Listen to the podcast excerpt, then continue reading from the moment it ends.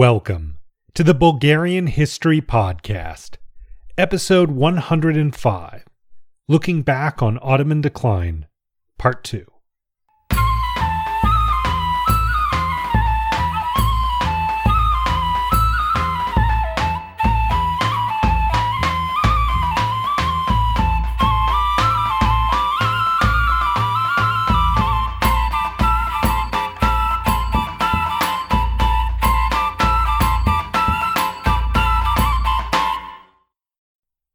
First, as always, I want to thank our newest patrons. There's Daniel Mayram, Ivan Ivanov, and Ryan Zlatanova. Thanks so much to all of you and everyone else. You know, consider supporting even at just $1 an episode. Now, let's get into it. So, we left off last time with the end of an Ottoman war with Russia and Poland. At this moment, Protestant nobles in Hungary were angry at Catholic Habsburg rule and requesting Ottoman support. The aim would be to finally conquer Vienna, the goal that even Suleiman the Magnificent had failed at a century earlier. The city was ravaged by plague, and the Habsburgs were internally divided. There wouldn't be a better chance for the Ottomans, and they spent nearly two years preparing a massive invasion force, giving the Austrians ample time to prepare for their arrival. In 1683, nearly 200,000 Ottomans and allies marched for Vienna. The city was defended by only around 16,000, with Polish reinforcements on their way as the Pope attempted to build a Holy League to fight back. By the time the Ottomans reached the city, the winter was fast on its way, adding pressure to their campaign. Plague and hunger ravaged both sides as the brutal attacks on the city walls continued. By August, the Ottomans had made major gains and taken several portions of the city walls. But just then, a Habsburg army defeated an Ottoman force nearby and then waited for the Poles to arrive before attempting to relieve the city. By September, the Polish forces had arrived and they were ready for an attack. A massive battle outside the city walls ensued. The Ottomans were about to blow up 10 massive bombs under the walls, but they were disarmed by the defenders at the last moment. 13 hours of brutal fighting later, and the Ottomans were broken by the famous Wing Hussar cavalry of Poland. The Ottoman force collapsed and broke, resulting in a costly and humiliating defeat for them. The immediate threat to Central Europe was finally gone. But the war had only just begun.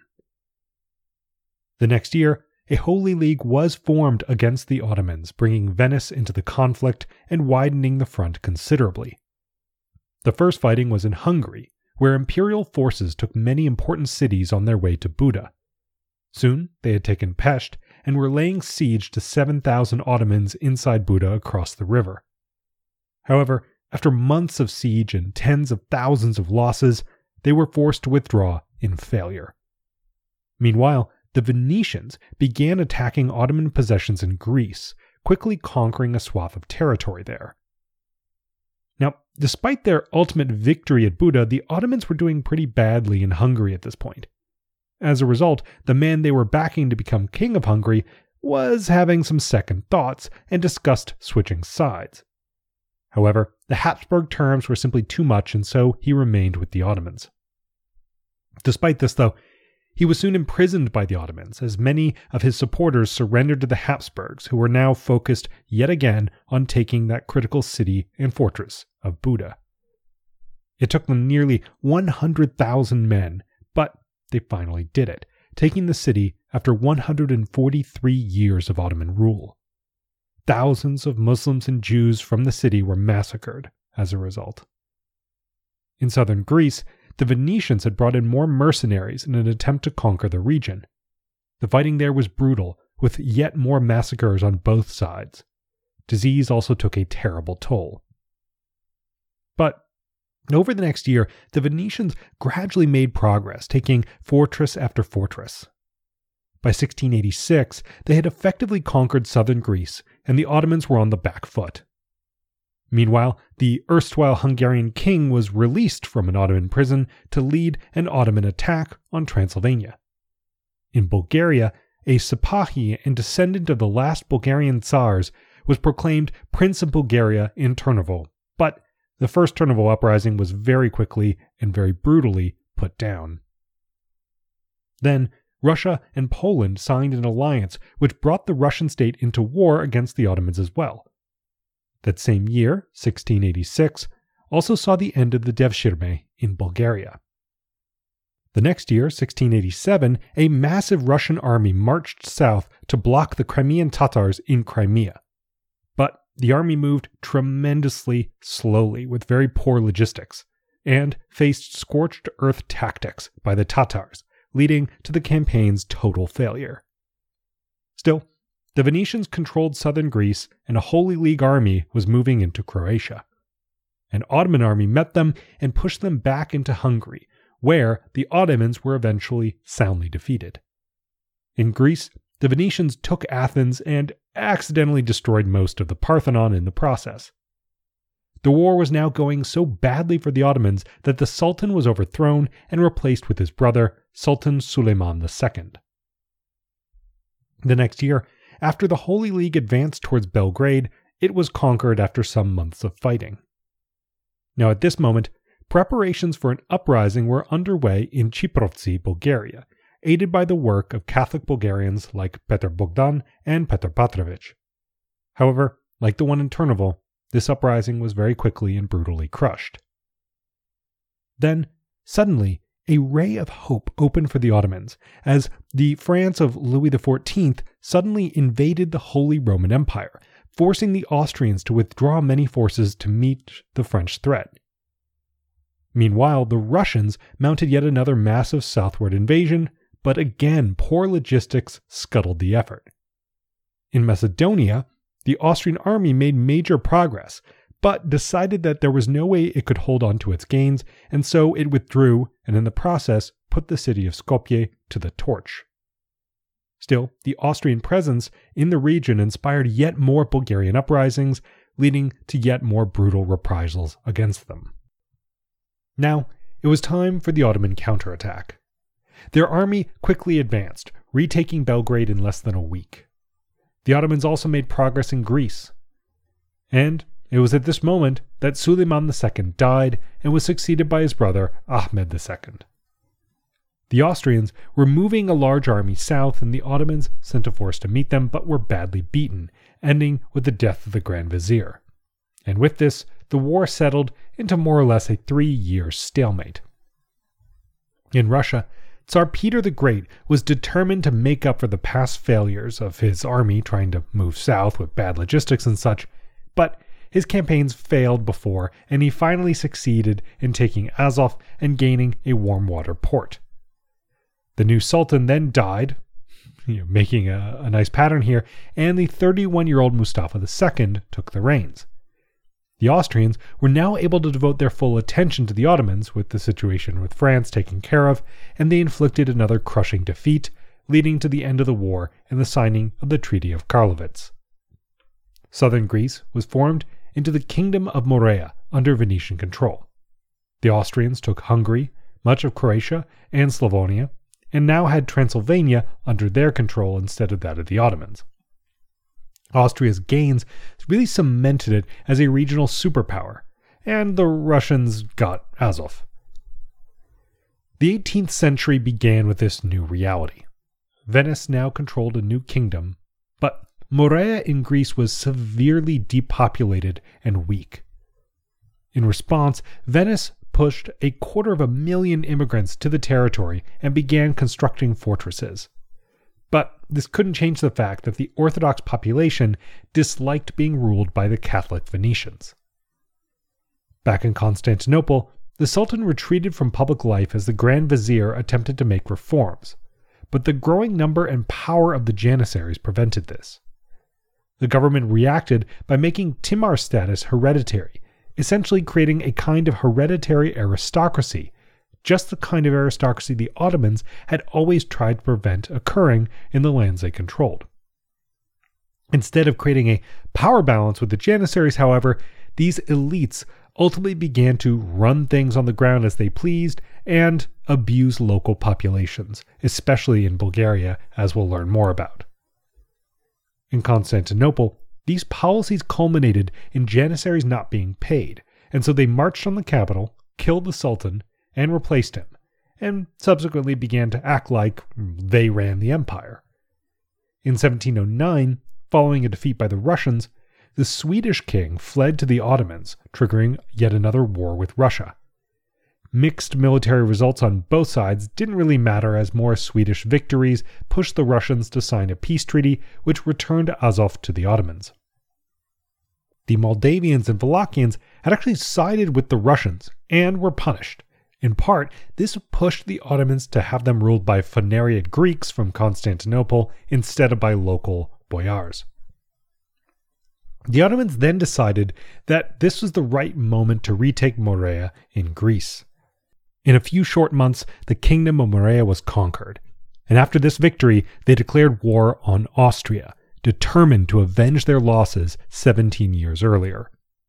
The army they sent north, though, was badly beaten. And as the Ottomans pulled back, the Austrians attacked Belgrade. The city fell after a long and brutal siege. The resulting Treaty of Passarowitz was signed in 1718, resulted in the Ottomans retaking Morea but losing territory in Serbia and Bosnia, resulting in the establishment of the Kingdom of Serbia under Austrian control. The Ottoman period which followed is called the Tulip Era, a time during which Ottoman elites exercised power through conspicuous consumption instead of military victory and conquest as before. The decade of the 1720s was largely peaceful and focused on these activities as the Ottomans fell further behind Europe economically and militarily. During this time, the Janissaries also continued to grow in number and influence as they gradually became a part of the urban economic fabric within the Ottoman Empire. Now, they became entrenched defenders of the status quo in economic as well as political and military matters. During this time, the first printing presses also came to Bulgaria and to the wider Ottoman Empire.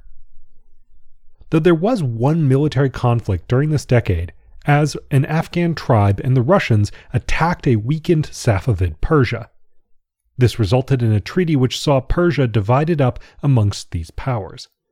But the Afghans were furious that the Ottomans had stepped in and taken territory in the treaty without really doing anything to earn it, and so the two briefly went to war before deciding to divide up more Persian territory as a way to kind of resolve the whole thing. By 1730, a new Safavid ruler had risen up and thrown out the Afghans before turning to the Ottomans to get revenge. The Ottomans were utterly unprepared for this war and were soundly defeated. These losses, along with the economic troubles that they were facing in the capital, led to a Janissary uprising which forced the Sultan to abdicate. In other words, the Tulip era in the Ottoman Empire was definitely over. In the east, the Safavids made yet more gains before being outmaneuvered and defeated, resulting in their losing all their recent gains. The Shah was deposed, the military man who deposed the Shah then took control and attacked the Ottomans himself. Russia got into the mix and returned territory it had taken to the Persians in order to join the war against the Ottomans with the aim of regaining Azov. The Ottomans faced crushing defeats in the Caucasus, while the Russians successfully conquered both Azov and the Crimean Peninsula. Then, to make matters worse for the Ottomans, Austria joined the war as well. But Luckily for them, this was just as the Persians were making peace. And all this triggered a Serbian and Bulgarian uprising in support of the Austrians. But those uprisings were, unsurprisingly, brutally crushed. The Ottomans soon laid siege to Belgrade, which they quickly re re re retook. I've lost track of how many retakings there have been of Belgrade, but they took it back, and this shocked the Austrians, leading to their quick exit from the war. The resulting agreement between the powers ended the Kingdom of Serbia, and the Ottomans retook territory, triggering a, I think maybe the second major migration of Serbs into Austrian lands. Now, the Russians, for their part, made gains, but they were very worried about Austria's exit from the war, and so they signed a peace treaty which had them only gain Azov. But it wasn't long before the Persians came back to fight again, in their case, determined to regain Iraq. The Ottoman army sent to meet them was beaten and massacred by the Persian forces. Peace was made, and the Persians gained territory, though the Ottomans oddly enough kept Baghdad, which essentially meant the Ottomans got off easy. Meanwhile, in Arabia, a radical form of puritanical Islam called Wahhabism was rising alongside a new state which would eventually become Saudi Arabia. The Sultan also died, and his successor called for more cultural conservatism in the Ottoman realm, so this was a wider theme in the Islamic world here. But this new sultan soon died, and his successor sought to enact greater reforms to keep the empire from falling further behind. Now, around this time, in 1762, a man named Paisi Hilandarsky finally completed his famous Slavo Bulgarian history, a text which will eventually contribute substantially to growing Bulgarian national consciousness. But that's a ways into the future. Now, further north, Russia, now under the rule of Catherine the Great, was exerting more and more influence over the Polish Lithuanian Commonwealth, leading to a rebellion there which was crushed. However, some rebels made it into Ottoman territory, leading to war between Russia and the Ottomans. Soon, the Russians had successfully swept down and taken Wallachia and Moldavia. Then, with Russian backing, the Greeks began a rebellion which was snuffed out within a year. All the while, the Ottoman fleet lost several major battles to the Russians, showing how far behind the Ottomans were falling when it came to naval warfare, and the Russians also won a major victory against the Tatars. Then, as things were going badly for the Ottomans, Egypt essentially declared independence but just at this moment, a truce was signed because the European powers wanted to ensure Russia didn't take too much Ottoman territory, signaling a shift in how politics functioned. Eventually, even Russia would occasionally follow this line, as Tsar Alexander I would go so far as to say, quote, It is one of the fundamental principles of my political system to contribute in every way to preserve the Empire of Turkey, the weakness and bad internal administration of which constitute valuable guarantees of security. And now he said that when he ascended the throne in 1801, which is jumping forward a bit, but it does give you an idea of how kind of paying lip service to the maintenance of the Ottoman Empire is going to become a major theme in European politics. Now, a part of this shift to more cooperation in European politics was also the first partition of Poland with the danger of a new Prussian state expanding was being essentially solved by partitioning Poland and giving Prussia that well, cookie, if you want to think of it that way. And with that first partition of Poland, Russia decided to re enter the war against the Ottomans. The prospective leader of Egypt, you know, after its independence, was soon killed in fighting, though, which put an end to the dream of Egyptian independence for the time being. Then, in Constantinople, the Sultan died and was succeeded by his brother. The next year, 1774, the Russian army actually made it south of the Danube for the very first time. Now, despite the fact that this was a tiny army, it defeated the Ottomans and forced the Treaty of Kuchuk Kainarka on them. Although Russia did control Wallachia and Moldavia at this point, the European powers insisted the Ottomans retain control there. Instead of that territory, Russia was given the right to protect all Christians in the Ottoman Empire, and Crimea was made independent, but really under Russian dominance. Russia also gained more ports and territory along the Black Sea, along with the right for its merchant ships to pass through the Dardanelles, further entrenching its position as a power on that sea. Now, with this treaty, Russia, not Austria, was now the power to which people in the Balkans looked for liberation from the Ottomans. Also, after Kuchuk it's estimated that 160,000 Bulgarians fled the country. Still, despite the chaos in Bulgarian lands and events like this, economic growth in the latter half of the 1700s did see Bulgaria become a bigger producer of cotton, tobacco, wax, and rice from the Maritsa Valley, as well as animal husbandry, especially sheep, which was sold, which were generally sold to the local Muslim populations in cities. Now, over the next few years, the Sultan attempted to strengthen Ottoman control over its Middle Eastern territories as Russia exerted its dominance over Crimea. This was also the moment the French Revolution began, throwing Europe into turmoil. Now, these events pushed Austria to make peace with the Ottomans, despite Russia making further gains. Now, remarkably, Belgrade and much of Serbia was actually given back to the Ottomans, as Austria took only minor territory despite its victories. This triggered yet more Serbian exiles fleeing Ottoman reprisals. Russia, for its part, fought on a bit longer as the European powers made agreements to curb the influence of the French Revolution before ending the war with the Treaty of Jassy, essentially gaining some territory and having their full control of Crimea recognized. Poland, partly inspired by the French Revolution, attempted to make some modernizing reforms, only to be invaded by the conservative Russia in response. As Russia joined the first coalition against France, it agreed to the second partition of Poland, making the state yet smaller and yet weaker. This triggered riots in Poland, and the country was carved up a third and final time, eliminating the state from the map of Europe entirely. Now, around this time, the Ottoman ruler of Vidin rebelled and created a microstate as bandits roamed throughout Bulgarian territory, attacking villages and plundering everywhere. These activities had substantial demographic impacts, increasing the population of towns as trading and manufacturing increased there because they offered more protection from both autocratic ayans, local rulers, and roaming bandits. For the moment, though, a massive Ottoman army was sent to crush the new state on Bulgarian territory, but the Ottomans were surprisingly defeated. Seeing how needed it was, Sultan Selim formed a new modern European style army designed to ultimately one day hopefully replace the Janissaries. But it was at this moment, 1798, that Napoleon took control in France. Sultan Selim was actually seeking French assistance to modernize the Ottoman army. But, unsurprisingly, the Janissaries opposed this.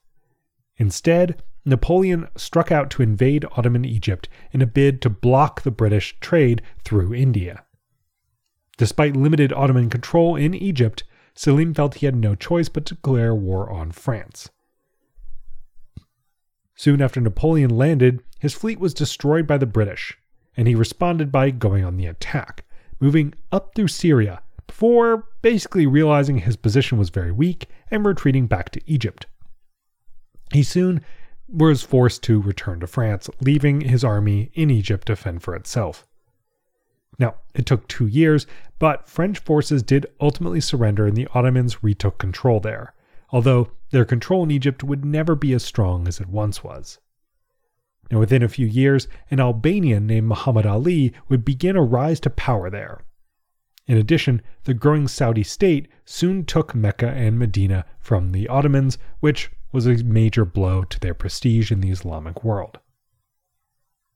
Now, with Egypt taken care of, the Ottomans attempted to attack that microstate based in Vidin once again, but were unable to make any progress there and were furthermore unable to really suppress rebels operating throughout Bulgaria showing just how far central power had declined. Meanwhile, dissatisfied Janissaries effectively took over the Ottoman Serbian territories, leading to terrible misrule and abuse there. Local Serbs planned an uprising in favor of a return to central Ottoman rule, but the Janissaries got there first, massacring many Serb leaders before they could begin to rise up. A powerful local man named Karageorge soon rose up himself to lead the Serbian uprising as Serb forces defeated small armies sent against them. Sultan Selim now had to decide whether to support the rebels or not. Ultimately, pressure from religious elites forced him not to support them. But despite this, the Serbs had success. They took Smederevo and Belgrade, establishing a Serbian state.